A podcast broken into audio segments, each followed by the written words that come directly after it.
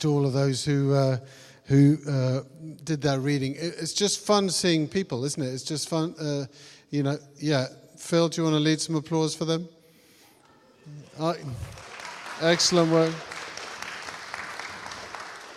Yeah, thank you, because it's just lovely to see people's faces. It's 2020, and we need to catch up with people virtually as well as in person. Now, I wonder, have you noticed this? I think Christmas decorations broke much earlier this year, didn't they? We were seeing them in November and, uh, and Christmas lights and all kinds of things like that. And I think around Exeter, a whole bunch of people have played a blinder with their lights. Some, some lights are absolutely massive, some um, are funny, and others just twinkle tastefully in the dark. But they all bring light to our darkness. They all bring light to 2020. I gather from the news that in Brighton, and this may be a spoof and you can never really tell these days, but uh, a council electrician seems to have put up some Christmas lights, uh, not only with what you might call some rude shapes, but also from certain angles. You can see some messages uh, with things like, I hate my job and buy more crap, which is obviously adding to the festive cheer. But whatever, whatever shape our lights are in, it's really important that uh, the light shakes off the gloom of this year. There's a singer called Tracey Thorn, and she brought out a really lovely um, Christmas song called Joy. And uh, uh talking about Christmas in it, she says, You loved it as a kid, and now you need it more than you ever did. It's because of the dark we see the beauty of the spark. And lights breaking into our darkness are beautiful, but they're not just beautiful. I would say they're absolutely necessary. Some years ago, Joe and I uh, got lost in the mountains. We were lost in deep snow amongst tall trees in a steep valley, and it was at the end of the day. And uh, the fact that we were on skis only meant that we just got lost quicker. So for a while, we didn't know we were lost. It was just, we were just going along. But suddenly, we had no idea which way was home. And we looked around, and uh, way, way over on uh, the other side of the valley, uh, we could see one figure. And he was about this big. Well, to us, he was about this big. Obviously, he was far away. And, um, and we shouted and shouted to him. And eventually, we thought he might have heard us. And he seemed to be make, sort of making a gesture of, stay there. Uh, but we couldn't be sure. But anyway, uh, we thought we would do that, and it got dark really quickly. And we're thinking to ourselves, well, how do we get out of this? Because um, perhaps he hasn't seen us, or perhaps um, uh, we're not doing the right thing, or what he said. And we thought to ourselves, could we use uh, our intelligence and wit to get out of this situation? And we thought, no, not really. It's our intelligence and wit that got us into the situation in the first place. Or we asked one another, do we have a nice piece of kit, like it's some GPS thing that would uh, put out a signal whereby we could be found? And alas, we hadn't brought anything. We thought, could we physically endure the night in the snow? And we weren't sure. And we realized that we couldn't get through the night without resources from somewhere else, from some help. And uh, we waited probably for about an hour, I guess, in the dark, and uh, felt like about 50 years. And uh, at last, we saw a couple of lights bobbing through the trees.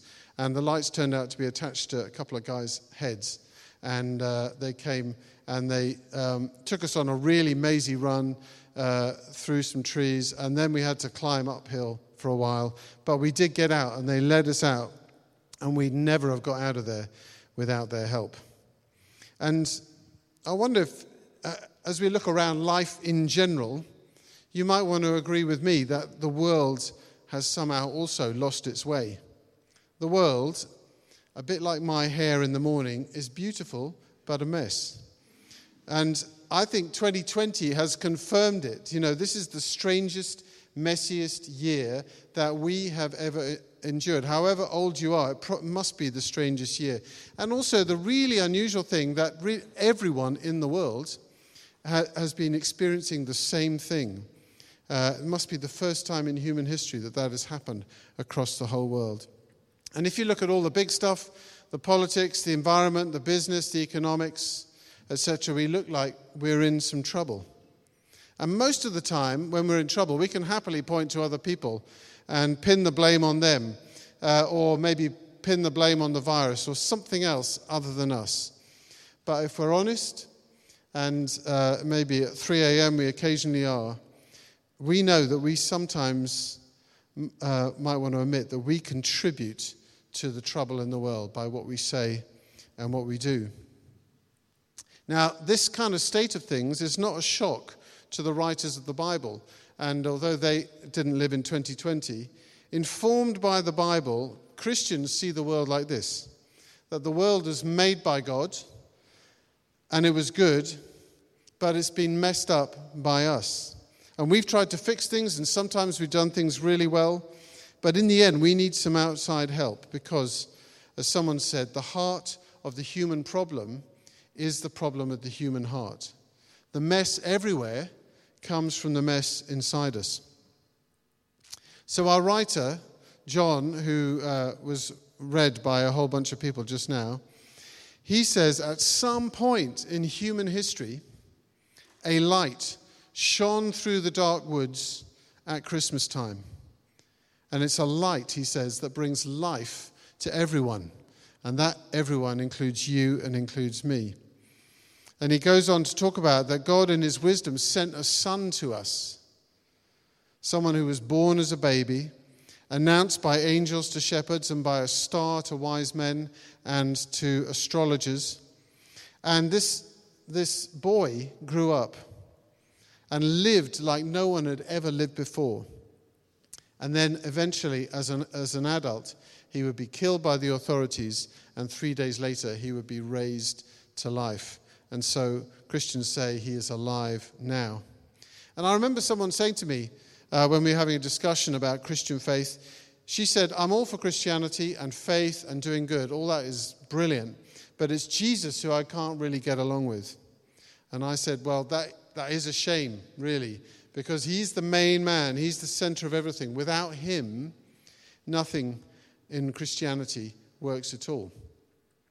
And there is a point in people's lives sometimes where people come to that realization that, that uh, Jesus Christ, this person, this, this boy, baby born a couple of thousand years ago, has become the center of everything.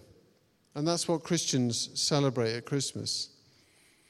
And people recognize that from time to time. Our colleague Carl Robinson, who uh, Joe was talking about earlier, he uh, tells the story about how uh, he suddenly recognized this. And uh, we got 90 seconds of him coming up now, and he'll tell you that. So go back about 15 years, and uh, I wasn't a Christian. I would probably call myself an atheist, if, if anything. I, I, didn't really believe in God. I, didn't, I thought it was just all a silly idea. And, um, and so Christmas to me uh, didn't really mean that much. It was just something that kind of happened around me. There were lots of nice lights up, and I could get drunk with my friends a bit more than usual, and um, and spend loads of money that I didn't have. And um, and like everything in my life, probably I was kind of make, making it up and making up as I went along, and uh, my life didn't really have any kind of meaning or purpose.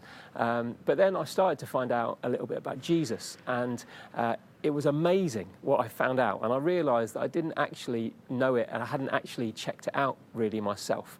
And so uh, now, 15 years later, you know, everything, my, my Christmas is such a different thing now because it's, it's charged with meaning. It's a time when I get to uh, focus on Him again and remember that amazing truth that in Jesus, God became a human being. He's not a God who is far away or we have to make like clever philosophical ideas about. He's a God that we can know and we can see in Jesus.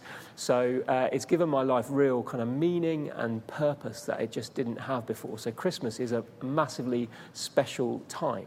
And um, I guess my prayer for you guys and for everyone really is just that some of that would be discoverable to you this year as well. So, uh, Merry Christmas. Thanks, Carl. And uh, our writer, John, outlines a problem in uh, what we heard just now. He, he says, Not everyone recognizes the light, Jesus. Not everyone receives the light. And not everyone thinks they need help. Not everyone thinks uh, they need to find a way back home. Uh, and some back themselves to work, work, work themselves out of trouble, whatever trouble they got in. But some do, he says, and those who uh, welcome the light into their lives uh, can have a kind of story a bit like Carl's. And uh, I remember reading a book by someone called Douglas Coupland, and he wrote a book called Life After God.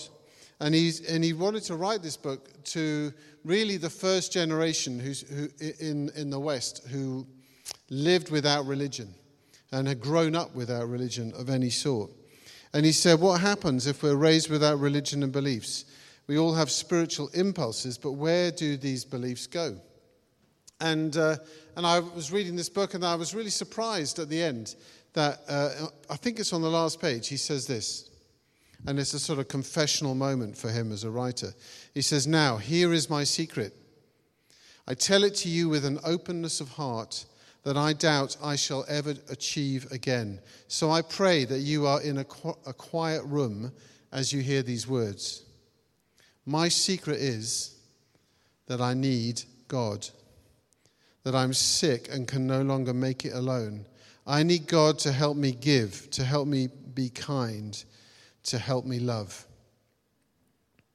And our writer, John, talks about how this need that Douglas Coupland expresses, his need for God, which he admits uh, in secret, how that need can be satisfied. And the good news is that John writes To those who receive him, those who believe in his name, he gave them the right to become children of God. He gave them the right to become children of God.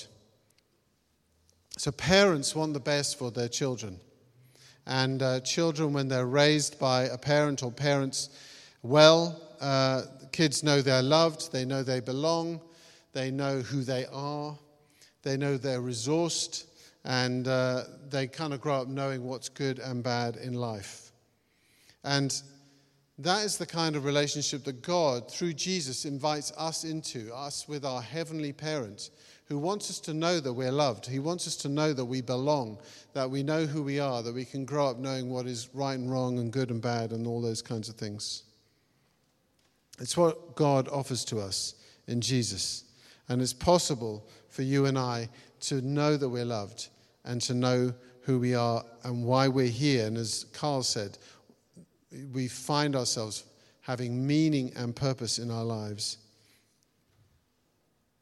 You're born to biological parents, but the Bible would put it like this that you're born again to a spiritual parent, and that is a wonderful thing. So, lastly, what does it mean, as John says, to receive Jesus and believe in his name? What does that mean? Well, simply this it simply means to welcome him into your life and to trust your life to him completely. It's the rescue that we're looking for. We're looking for the lights coming through the trees, and that's what we need. What does it mean to receive and believe? Simply this to welcome him into your life and to trust your life to Him completely. And that is always only one prayer away and can happen for you today. Or you may want to think on it. Uh, maybe come to Alpha. You can sign up on our website, or you can pick up uh, a little booklet that explains more about the Christian faith at Christmas, and it's called Why Christmas, and they look like this, and they'll be by the door. But I would like to pray and if you would join me in this prayer, you may have known Christ for a long time, or you may just want to step into something today for the first time. Make a tentative step to know God, and you can pray this prayer in the quietness of your own hearts along with me.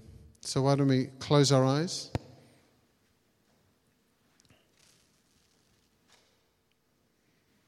And if you would like to, pray this with me.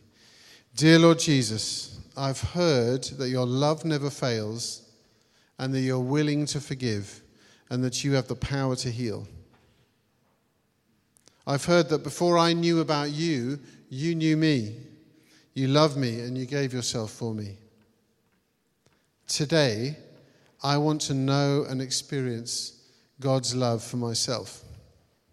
So I turn towards your kindness and forgiveness with my deepest needs and my deepest wounds.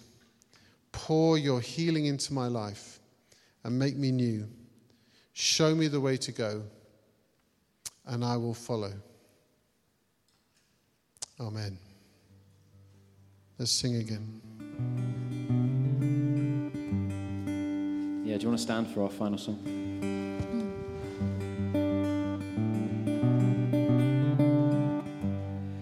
See amid the winter snow, born